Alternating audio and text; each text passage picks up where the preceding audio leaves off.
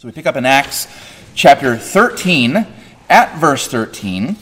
Uh, we have uh, been reading here of this first missionary journey, as it's called, of the Apostle Paul and Barnabas, and also John Mark. And verse 13, uh, they've been on the island of Cyprus, and now they continue on. We read these words Now Paul and his companions set sail from Paphos, that's the very far west of the island of Cyprus, and came to Perga in Pamphylia. And John, also called Mark, left them and returned to Jerusalem. But they went on from Perga and came to Antioch in Pisidia. And on the Sabbath day they went into the synagogue and sat down. After the reading from the law and the prophets, the rulers of the synagogue sent a message to them, saying, Brothers, if you have any word of encouragement for the people, say it. So Paul stood up and, motioning with his hand, said, Men of Israel, and you who fear God, listen. The God of this people, Israel, chose our fathers and made the people great during their stay in the land of Egypt. And with uplifted arm, he led them out of it. And for about forty years, he put up with them the wilderness. And after destroying seven nations in the land of Canaan, he gave them their land as an inheritance. All this took about 450 years. And after that, he gave them judges until Samuel the prophet. Then they asked for a king, and God gave them Saul, the son of Kish, a man of the tribe of Benjamin, for 40 years. And when he, that is God, had removed him, he raised up David to be their king, of whom he testified and said, I have found in David the son of Jesse a man after my heart, who will do all my will. Of this man's offspring, God has brought to Israel a Savior, Jesus as he promised. Before his coming, John had proclaimed a baptism of repentance to all the people of Israel. And as John was finishing his course, he said, What do you suppose that I am? I am not he. No, but behold, after me one is coming, the sandals of whose feet I am not worthy to untie. Brothers, sons of the family of Abraham, and those among you who fear God, to us has been sent the message of this salvation. For those who live in Jerusalem and their rulers, because they did not recognize him nor understand the utterances of the prophets, which are read every Sabbath, fulfilled them by condemning him.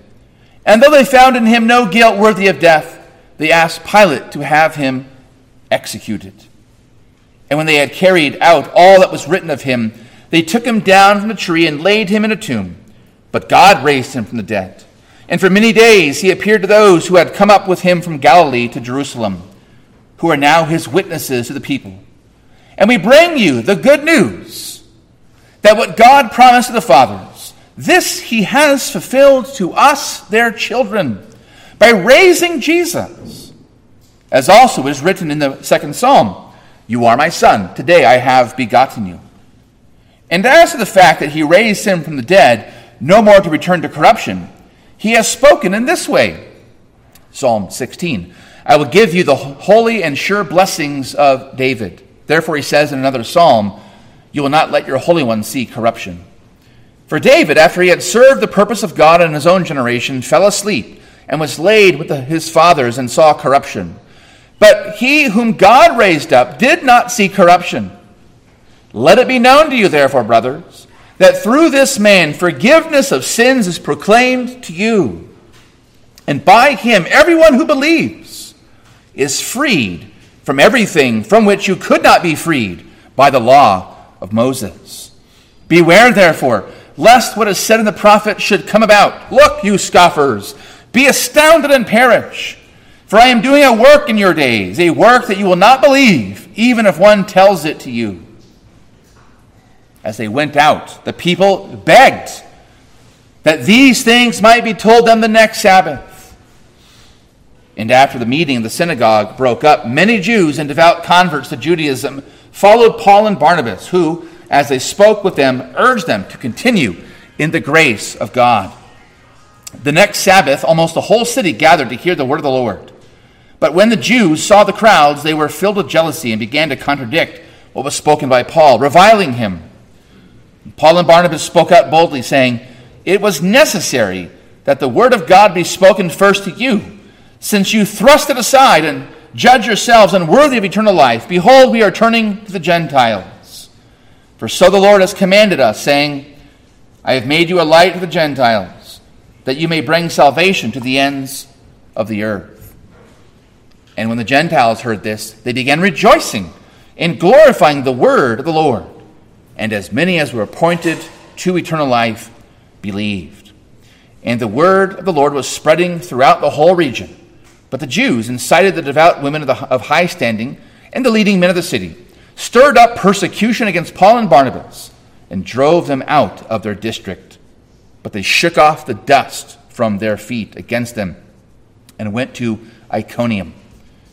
And the disciples were filled with joy and with the Holy Spirit. And again, to all these words, God's people say,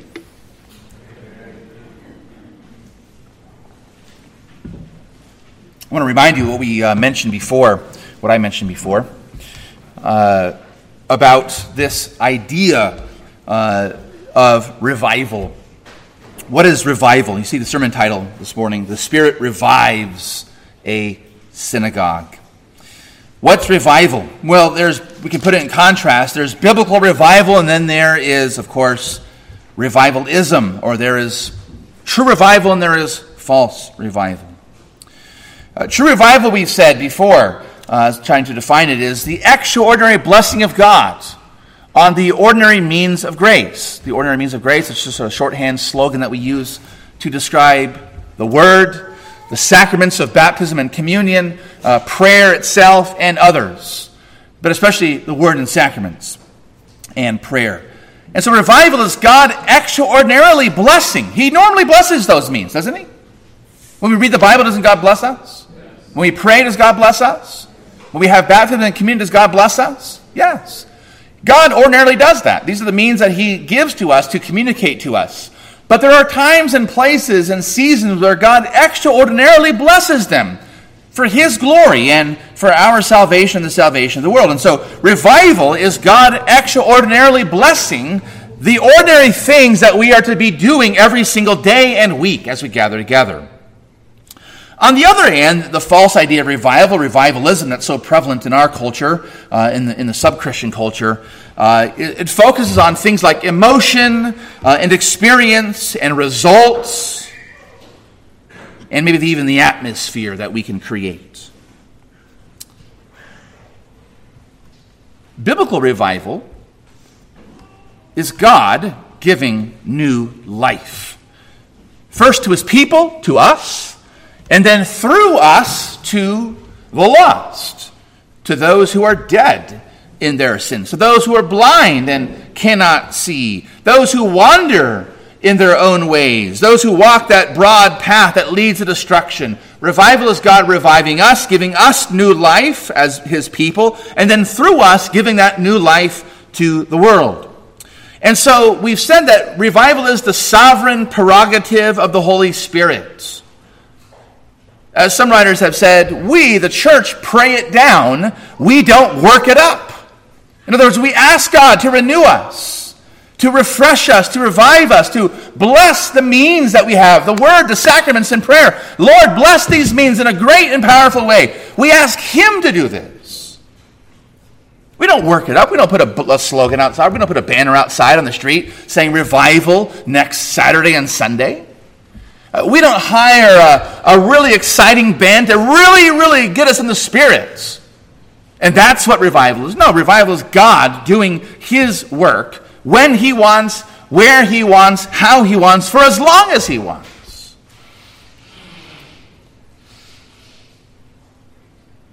We ask God to bless, we don't create the blessing ourselves. I say that because we come again to the book of Acts and in chapter 13 here. Paul and Barnabas on this first missionary journey, uh, they make their way eventually, we see here, uh, to Antioch in Pisidia. And we read here of a revival in the synagogue of the Jews and God-fearers. It's the work of God here that we see, that we should behold this morning, not the works of Paul or Barnabas. These are the acts of Jesus Christ, by the power of the Holy Spirit through them but yet these are the works of Jesus Christ. And so I want you to see there, first of all, that there's this revival, uh, this sovereign, uh, uh, the Spirit's sovereignty in where this revival happens. Notice that first. The Spirit's sovereignty, His power, His will, His desire in where this work happens. And so there is Saul or Paul, and there is Barnabas, and they sail from the very further, uh, furthermost uh, western part of the island of Cyprus, and they sail about 188 miles north to what is today southeastern Turkey, the Turkish coast, to the city of Perga, that in those days was in the region of Pamphylia, uh, the Roman province of Pamphylia. Uh, and they make their way there. And then we read again uh, that uh, after there they came to Antioch in Pisidia. Well, why did they go from Perga? Uh, and, and, immediately Luke, the author, tells us that they skipped over to Antioch in Pisidia. Well, to get from uh, Perga to Antioch is uh, itself a bit of a journey. You would take a road, and if you know that region of the world, there is a mountain range called the Taurus Mountains, and so they had to cross this Roman road to get from the coast up the mountains to about a 3,600 uh, foot elevation to Pisidia in Antioch. Perga was a, uh, an important city, uh, as was Antioch, although Antioch became a, a, very important city in the times of the Caesars. Uh, it was uh, a military hub in the time of uh, Augustus Caesar. And so they make their way there. Why? Well, Paul tells us, gives us a little clue, a little hint in the book of Galatians, chapter 4. He says that on his journey uh, to this region, uh, on his way to Galatia, that he got sick. He got sick. And people speculate and conjecture, and uh, for good reason, that uh, in that part of the world, that Mediterranean climate, there's a lot of malaria, and perhaps Paul uh, was sick, and so to, to recoup uh, and to get better was to leave this, uh, this, uh, cl- this, this humid, malaria ridden climate to travel a little bit north and to go in elevation to recover from that illness. In other words, it's the sovereign will of God that somehow he got sick with some disease or some illness, and that drove him from Perga to Antioch in Pisidia. And this Antioch, it's one of, uh, Al mentioned last Sunday, uh, there's several Antiochs that we read about in the book of Acts. Yeah, there are actually 16 Antiochs uh, in the ancient world. Uh, they were all named after uh, Antiochus, and so Antioch became a very popular name, and they stretch across uh, the Greek world from uh, modern day uh, Afghanistan all the way here uh, to, uh, to Turkey, modern day Turkey. These Antiochs. this is one of, one of 16 Antiochs. Why go from Perga to Antioch? Well, again, it illustrates to us it's the will of God. It's the work of the Holy Spirit to bring the gospel to whom He wants, when He wants, and where He wants. Well, why do they go to a synagogue then? They get there in Antioch and Pisidia. Why into a synagogue of the Jews and these God-fearers, that is, Gentiles who are attracted to, I've mentioned before, they are attracted to the God of Israel. Uh, they, they leave their paganism, their polytheism, their many gods, the Romans and Greeks and all the cultures around them, to the one God of the Jews. And they leave all the debauchery and sin of that empire to serve the true and living God uh, as uh, that code that he encapsulated for them in the Ten Commandments. And so that they, they make their way there to a synagogue. Why? Well, theologically speaking, uh, there's a reason, uh, and it's this Jesus said that salvation comes from the Jews, John 4. Salvation comes from the Jews. Why did he say that? Why did Jesus say that? The Abrahamic promise. All the way back in Genesis chapter 12. So those of us who've been, who've been, here for a while, go back last year, way back when, last year, a year and a half ago, to when we began the book of Genesis, and remember the story of Abraham. God called him, and it was through him that God said all the nations would be blessed. Salvation is from the Jews. And because of that, Paul strategically, as we read about in the book of Acts in his uh, in his journeys, and we read about this in the very beginning of his letter to the Romans. He says that the gospel comes to all who believe, to the Jew first, and also, oh, people of God, you know this, brothers and sisters, we know this. To the Greeks, right? To the Gentiles. The gospel goes first to the Jews, then the Greeks. And so Paul had this strategy because the gospel was from the Jews uh, and from them to the world. And then, practically speaking, well, why does he and Barnabas, uh, why did he and Barnabas go to a synagogue first when they make their way to Antioch in Pisidia? Uh, what, what was Paul's job before he became a preacher? Well, he was a tent maker, but what was his religious job? What does that mean he was a Pharisee? He was a rabbi. What's a rabbi? A teacher, preacher. So he was a very strict Pharisaical rabbi. Uh, what about Barnabas? What have we learned about Barnabas so far in the book of Acts? What, uh, what tribe was he from? Do you remember? Barnabas was a Jew as well. And he was from a very specific tribe, one of the 12 tribes. Which one? He was from the tribe of Levi. Why is that so important? The priestly line. We read about this way back uh, in Acts, I think it was 6 or 7, that when Stephen preached, many priests became obedient to the faith. And most likely than not, Barnabas was among the fruit of Stephen's ministry. And so here's Paul and Barnabas, knowing that salvation comes from Abraham, Father Abraham, from the Jews, and to the world. And they know, as Jews, Jews. They know the Jewish mindset. They know the Jewish scriptures. They know the Jewish worldview. They know everything about being a Jew. And so they go to the Jews first to bring the gospel of Jesus Christ, the fulfillment of the law and the prophets. And those who are Gentiles who just happen to be there, who are serving the God of Israel, also now hear of this Messiah, the Savior that God has sent.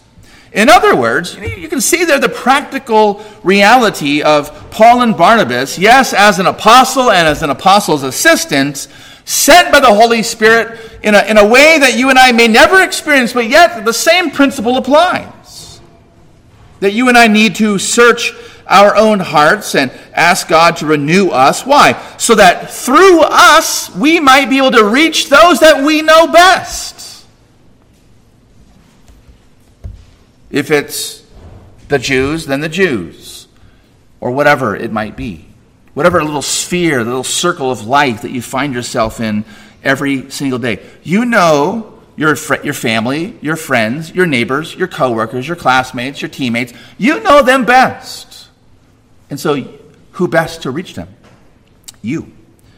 So we see then, first of all, the Spirit's sovereignty in where the gospel goes, where this work of bringing life and new life goes. It goes to Antioch. Notice it didn't go to Perga. We'll see this later on in chapter 16, where the Holy Spirit explicitly forbids Paul from traveling to where Paul wanted to go because the Holy Spirit had other plans for him. So there are times and places where the Holy Spirit calls servants of God to speak the gospel there, but not over here. Here, not over there. That's the first point. Secondly, notice the Spirit's sovereign use of Scripture here in Acts 13. This is a mostly a sermon, you see, of Paul uh, as he's preaching there in that synagogue. And the Spirit sovereignly uses Scripture. So, again, go back to that big point of what revival is. What is it again? The extraordinary blessing of God on what? The ordinary means, such as the Word.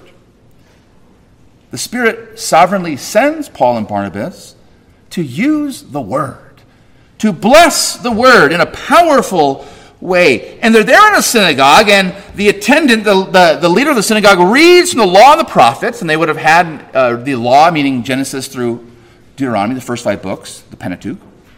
They would have had a three year lectionary to read all five books every three years on the Sabbath day. And there would have been uh, readings from the Old Testament prophets that corresponded to the law to explain those words. And so they are sitting there in what we would like, like what we're experiencing here. They had an Old Testament reading, we have a New Testament reading. They had a law and a prophets. Those are read, and then they know that these are Jewish men, and uh, they see them there, and no doubt they probably dress still in rabbi dress or Levitical dress, so that they would know that they were uh, they were trained uh, Jewish teachers, and they asked them to speak a word of exhortation. And so Paul gets up and speaks. Notice what he begins by saying. He traces there the whole history of the Old Testament. The whole Old Testament history he traces. From the patriarchs, Abraham, all the way to Jesus, the fulfillment of those things. And I don't know if you noticed this or not, but when we read those words, uh, beginning there in verse number 18, or excuse me, verse 17, uh, did you notice there that Paul didn't describe and trace the works of the patriarchs, the fathers, the prophets? It wasn't what Abraham did, or Moses did, or David did, or Samuel the prophet did. Whose works are, is he describing here? God's, the Lord's. Notice that. The God of this people, of Israel, chose, right? God chose our fathers. He made the people great. With his uplifted arm, meaning his strength, he led them out of Egypt. He put up with them for 40 years. What an understatement that is.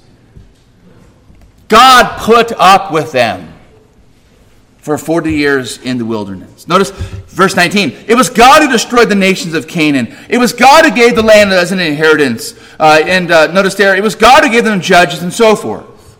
Yes, they asked for a king, but it was God who gave them the king and so forth, right? It's the work of God that he's tracing from the very beginning of the Old Testament, Genesis, with Abraham, all the way to. He's showing us how to read our Bible. He's showing us how to read our Old Testament. What's the Old Testament about? I don't know. You know, it's hard to read some of these stories sometimes. They don't make a lot of sense. They seem kind of harsh. And so we come up with like nice Sunday school ish ways of reading the Old Testament. Dare to be a Daniel. There's a Christian song that, that we hear on the radio sometimes, uh, uh, in it, I, I, something like, uh, ah, I can't remember how it goes, but it's all about Daniel, like how we need to be like Daniel and fight the lion in our den. How we need to be like David and fight the Goliath in our life, and so forth. It's using these men and these women just as moral examples. You know, how we can be like them, how we can do things that they did. What happens when you read the Old Testament that way and you realize, you know, I'm not really I'm not really being very successful fighting the Goliath in my life. You know, that lion his jaws are pretty sharp, pretty strong. You get pretty discouraged, don't you? Paul is showing us how to read the Old Testament from the vantage point of God. What is God doing?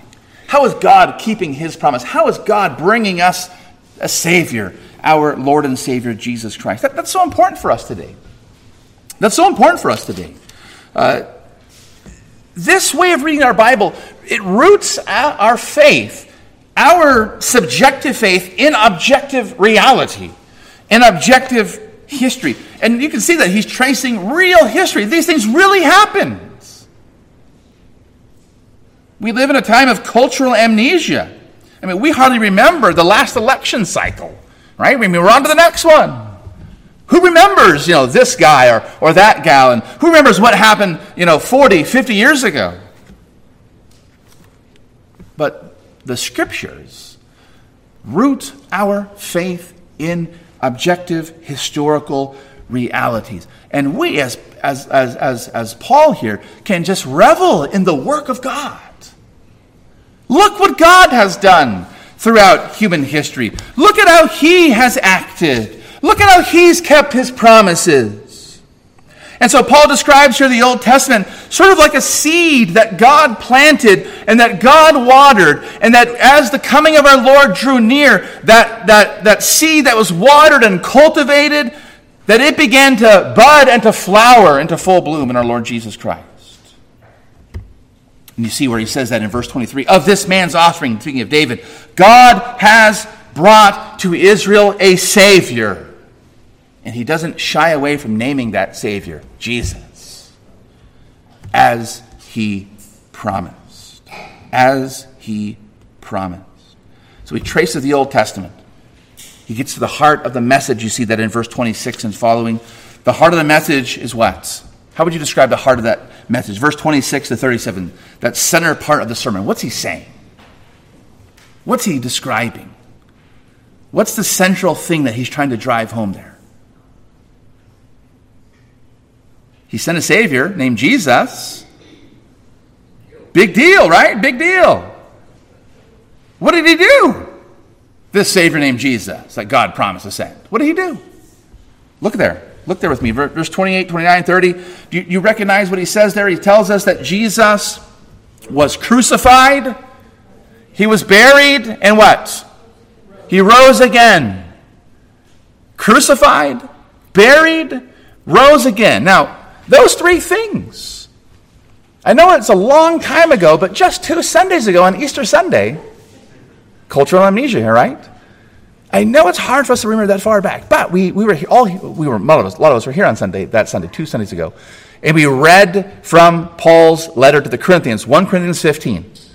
And when Paul wrote in 1 Corinthians 15, and he told the Corinthians, you know, here is the gospel, how did he describe and define the gospel? Remember that? 1 Corinthians 15? That Christ died for our sins according to the scriptures, that he was before he was raised. He was buried. He was buried. And the third day he rose again according to the scriptures. You see that here? The heart of the gospel is Jesus Christ. Amen? The heart of the gospel is Christ. And so notice this as well that he puts Christ at the center, not even his own personal testimony, if I can put it that way. It's all what Christ has done. And yes, Christ has transformed the apostle. He says that in 1 Corinthians 15. We saw that two Sundays ago. That he, he says, I am what I am by the grace of God. I've been utterly transformed.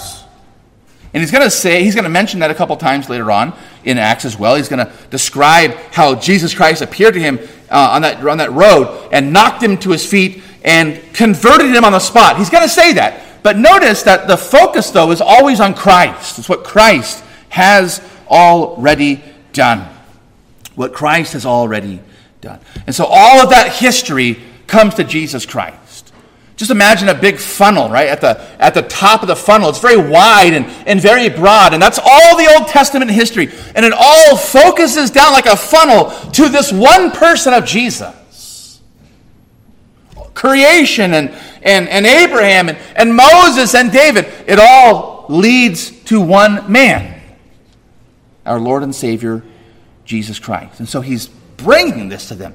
All this history focused on Jesus Christ, his death, his burial, his resurrection. And then here's the so what. Right? That's the what. Here's the so what. Verse 38. You can see it there in a typical Paul, in a typical Pauline way, in a Paul kind of writing, or here it's him preaching in Luke's writing, but verse 38 let it be known to you, therefore, right? Paul's letters have that therefore a lot. When you read your New Testament, you come to Paul's letters, and he describes all that God has done in Jesus Christ. He typically has a therefore moment, right? This is the application. This is the significance. This is why it's so important to listen. What's the therefore? Through this man, forgiveness of sins is proclaimed to you. What an amazing thing. It's not just that God made the world and he chose Abraham, you know, that, that gray bearded man way long ago. Not just that he sent Moses to Israel and not just that he gave David the place of, of Saul, the, the son of Kish. Not just that he sent Samuel the prophet and so forth. And not even just that he sent Jesus. It's not just that Jesus came and, yes, he fulfilled all these promises. He's the hope of the Israelites. He's their king, their prophet, and so forth. But notice the significance is that all that he did was for this forgiveness. Forgiveness of sins is proclaimed to you. And again, notice it's not just that he did all this to bring forgiveness, he says it very personally to Paul that this forgiveness is proclaimed to you. To you in this place today, even. God has done what He has done in the history of the world to bring forgiveness of sins to you, sinner. To you. And that's why He says there in verse 39. He says, By Him, everyone who believes. So the gospel is proclaimed. Forgiveness is proclaimed to you today, and to everyone who believes.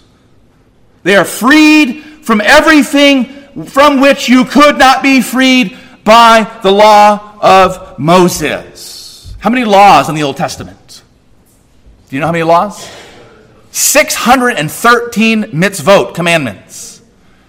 613 commandments, right? The mitzvot, the Old Testament. That's a lot of laws. And they were so zealous of those laws. We saw this in the Gospel of Mark, uh, in our sermons there on the Gospel of Mark quite a while ago, that the Jews, the Pharisees especially, that they were so zealous of the law of God, they didn't even want to get close to transgressing God's laws. What do they do? They describe it as building a fence around the law of God. And they made up all their rules and regulations. You can't take so many steps on the Sabbath day. You can't lift up your mat and walk away, right? And so forth. You, you can't pick a, pluck a, a head of grain in a field on the Sabbath day and eat it because you have not kept the Sabbath day holy and so forth. Things that God never commanded, they made commandments. And so they had the law of God. They had their own traditions, of course, but here he's speaking of even the law. You cannot be justified. You cannot stand before God as right. You cannot receive forgiveness of sins just merely by trying to, as hard as you can, obey the laws of God. And so that's why God sent Jesus. Paul will just say this elsewhere in, in Galatians 4 that all the laws in the Old Testament they were all like a tutor. They were all like a tutor, like a teacher that was given to the Israelites like, a, like an adult to a child to guide them and to direct them and to teach them and to lead them, to show them the ABCs and the one, two, threes of the faith, and to discipline them when they didn't keep uh, those commandments, when they, when they wrote their ABCs and one, two, threes wrong. The law was a tutor, Paul said, to lead them to whom? Christ. This Jesus has come, he says, to bring you forgiveness. Why? Because the law in itself cannot bring you forgiveness. It was only meant to be a tutor to lead you like a child to Jesus, the one who can forgive. Now, this speaks to us, of course, because we, as believers, we, we inherently recognize and we learn more and more of the course of our lives. We, we learn that, you know, we, we really can't. We really can't obey the laws of God. We really can't match the standard of God's perfect righteousness. We learn this. And so Paul speaks directly to, to that spiritual condition of all believers who, who recognize their sins and they realize that they cannot justify themselves and stand before God by the law of God. On the other hand, Paul's also speaking to a very particular Jewish audience, isn't he? And some Gentile God-fearers, Gentiles who, uh, who've undergone circumcision, the males at least. Uh, they have, uh, they've undergone all the rituals. Uh, they eat kosher food and so forth. They, keep the, they try to keep the commandments of God. And so he's speaking here to Jews or those who've converted to Judaism. That Jesus brought forgiveness from the things that the law of God cannot forgive you, uh, uh, because the law of God cannot forgive you. We might say it like this for us. The principle still applies. That although this is spoken to a very particular Jewish audience, and you may not feel this weight today that the laws of the Old Testament have any relevance to you, and, you know, what does it matter to me? But we have a lot of cultural laws in our time. And it seems more and more that uh, these cultural laws, these cultural commandments, uh, these cultural expectations uh, are for many people their religion.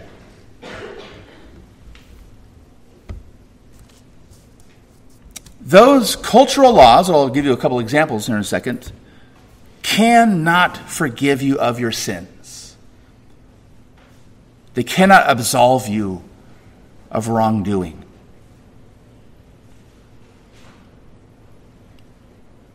People think today that just by joining a hashtag, a trending hashtag, that they can absolve themselves of their sins. I, as a white male, you know, I, as a cisgendered white male, as they call me, right? They used to call us WASPs right? White Anglo-Saxon Protestants, but now it's cisgendered male. But if I join a, a, hashtag uh, for whatever this hashtag might stand for, right? Gender, diversity, equity, inclusion, and so forth, that I can somehow, you know, I, I can she- not, not I can shield myself from the Twitter mob, but I can also find absolution. And we have these cultural laws of inclusivity, which really mean acceptance, going along, not just getting along, but going along. 100% agreement. And if you don't, you know, God help you. God help you. You probably saw the, the, one, uh, uh, the, the one professing Christian uh, in the NHL who recently refused to put the rainbow flag on his uh, hockey stick because of what he believes. And it was absolute bedlam uh, in the media. You know, how dare this, you know, this cisgendered white male not stand up and be an ally? It's because the culture views this as their religion. This is the way to find forgiveness. And that's really just a, it's a way to shield ourselves as human beings. It's to hide ourselves from the real problem. The real problem is our sin against an almighty, holy God. Not that we've not been inclusive enough or that we've not been on the side of equity enough. Not that we've not virtue signaled enough. Not that we've not accepted enough, that we've not been nice enough. These are just veneer. Underneath is a real problem. And even the culture, as they are using this veneer as a religion, it, it manifests a real problem deep down inside that none of us can solve outside of the grace of God in Jesus Christ.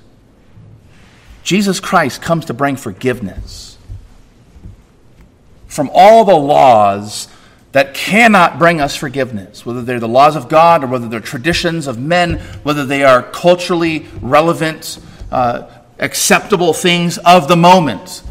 These things cannot bring you acceptance. Only Jesus Christ can. And again, just saying that is a sounds harsh to some people. It sounds fundamentalistic, Bible thumping, not loving, hate filled, fear mongering, fo- uh, full of phobia. No, this is the most loving thing that we can say to a sinner, to you today, is that God has sent Jesus to bring you forgiveness, and it's only found in Him. It's only found in Him. So here's the Spirit of God sovereignly leading where this work of the gospel, this reviving work is going to come. Uh, how it's going to come? By using the Word of God. And then we see here uh, quickly, we see the response, uh, the, the, the Spirit's sovereign work in the response, notice. Brothers, if you have a word of exhortation, speak it. Paul speaks it. He, he, traces the Old Testament. He focuses it all upon Jesus Christ. He applies it to them that forgiveness is proclaimed to you. All those who believe are, found, are, are, uh, are given forgiveness of sins. Notice the response beginning in verse 2. Now, the key to this section is the end of verse 48. That's the key to all that's going on here. We, from from our with our eyes as we look outwardly and we and we say jesus loves you. Jesus for, brings forgiveness to you. Believe in jesus. And we know that some believe and some don't. Paul himself even agonizes he says in romans his heart's desire his prayer to god was that the jews might be saved. But then he goes on and says there's only a small remnant of grace. Most don't believe from an outward perspective, right? That, that's how it is. Some believe, some don't. Verse 48, the end of verse 48, tells us why. And again, it might be a hard pill to swallow for some of us, but it's what the Bible says. What the Bible says. The Gentiles heard the gospel, they began rejoicing and glorifying the word of the Lord. Why? And as many as were appointed in the past to eternal life believe. As many as the implied they were appointed to eternal life by God. As many as God appointed to eternal life in eternity are the ones who, in that moment in history, believed. Why do some believe and some don't? Well, there's a million and one reasons, but in, in this In this instance, Paul gives us a glimpse behind the veil of, uh, of, of, of, temporality and, eterna- uh, and eternality. The, the idea that God elects some to salvation is what he says here.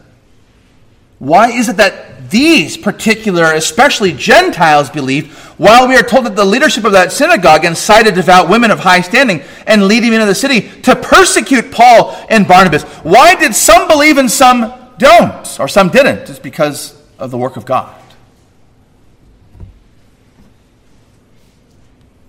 As many as were appointed to eh, eternal life believe. And we see some believe on that very first day there in Antioch in Pisidia. In that synagogue service, verse 42, as they went out, the people begged these things might be told them the next Sabbath. And after the meeting, of the synagogue broke out. Many Jews and devout converts to Judaism followed Paul and Barnabas, who, as they spoke with them, urged them to continue in the grace of God. Some believed in that synagogue that day. God's work of the Holy Spirit revived the souls of some. And they were desirous to hear again the next Sabbath. And until that Sabbath comes, Paul and Barnabas said, continue in the grace of God. Continue embracing the forgiveness of Christ that, that, that Jesus Christ brings. But, verse 45, after that next city, the, uh, uh, uh, the next Sabbath came, excuse me.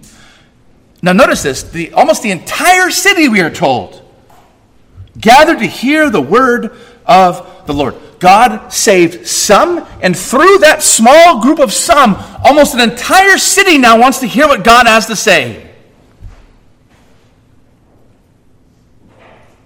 I would say that's what a real revival is. Notice, they want to hear what God has to say. God was extraordinarily blessing His Word, nothing else, His Word.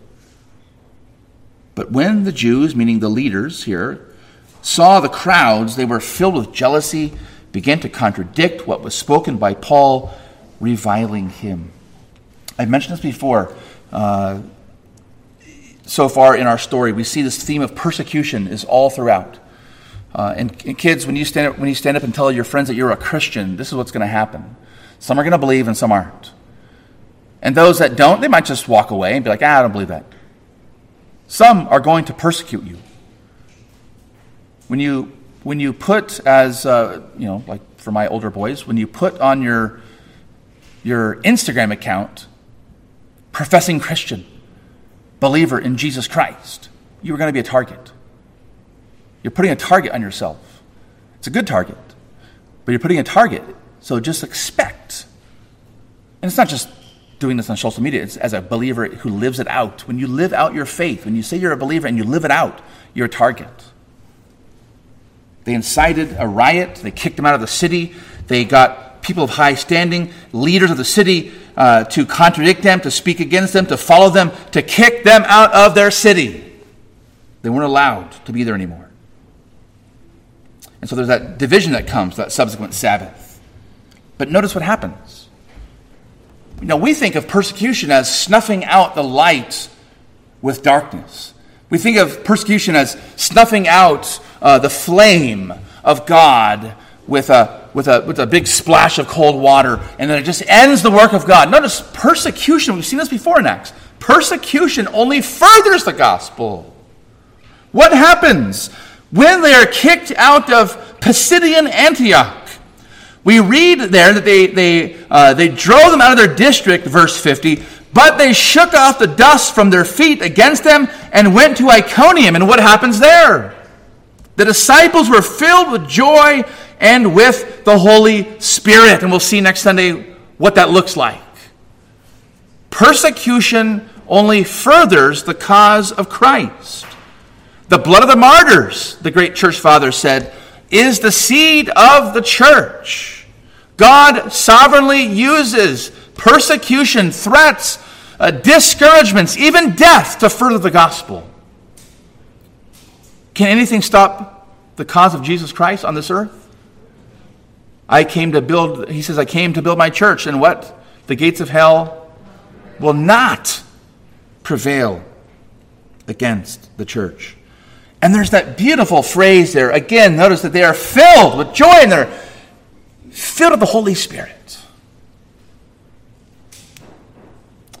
Back in chapter, uh, at the beginning of chapter 13, we saw this last Sunday, verse number 9, when, when Saul was there uh, in uh, the city of uh, Paphos in Cyprus.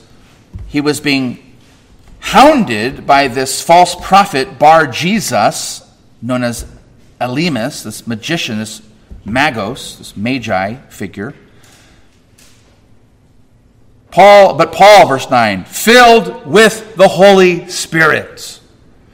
And I mentioned last Sunday that that is an extraordinary courage, an ability to speak the word of God in the face of opposition. And Paul did that, and what happened? The governor of Cyprus believed. In the same way here. The story begins with Paul, or Saul, being filled with the Holy Spirit. We might say, well, that's, that's obvious because he's an apostle.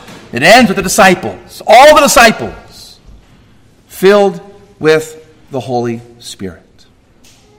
God meets you and I here today. He meets us here in this place.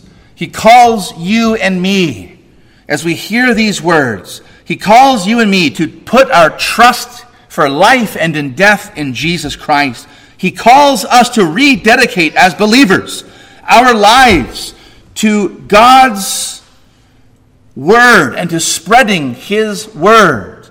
He calls you and I to that.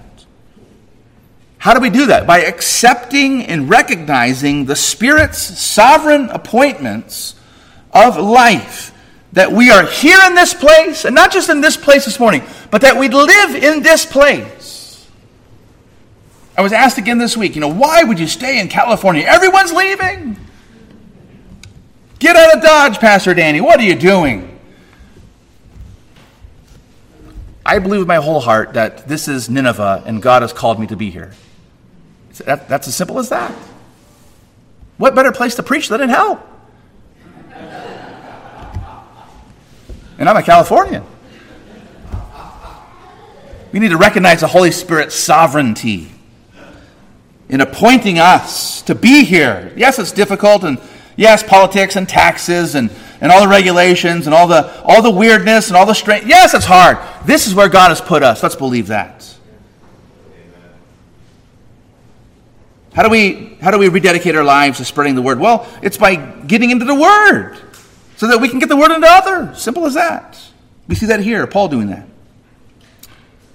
And I would say as well, as God meets us and calls you and I to, to, to, give our lives to Him and to serve Him and to dedicate our lives to spreading His word in as, uh, in, in as small ways or as large ways as He calls us, this means that you and I are to expect, to expect the Holy Spirit to actually work in extraordinarily blessing this means that we use, which is spreading the gospel. We have to believe that the Spirit of God is actually going to do something through us.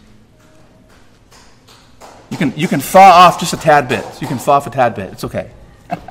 Frozen chosen, you can thaw off a tad bit. The Holy Spirit can use us as much as the next. But we got to believe that. we got to believe that. Let's give ourselves to Jesus. Let's embrace the gospel. Let's go out and serve. And let's use the opportunities He's given us to do that with all of our hearts. Let's pray. We bless you, Lord. We praise you.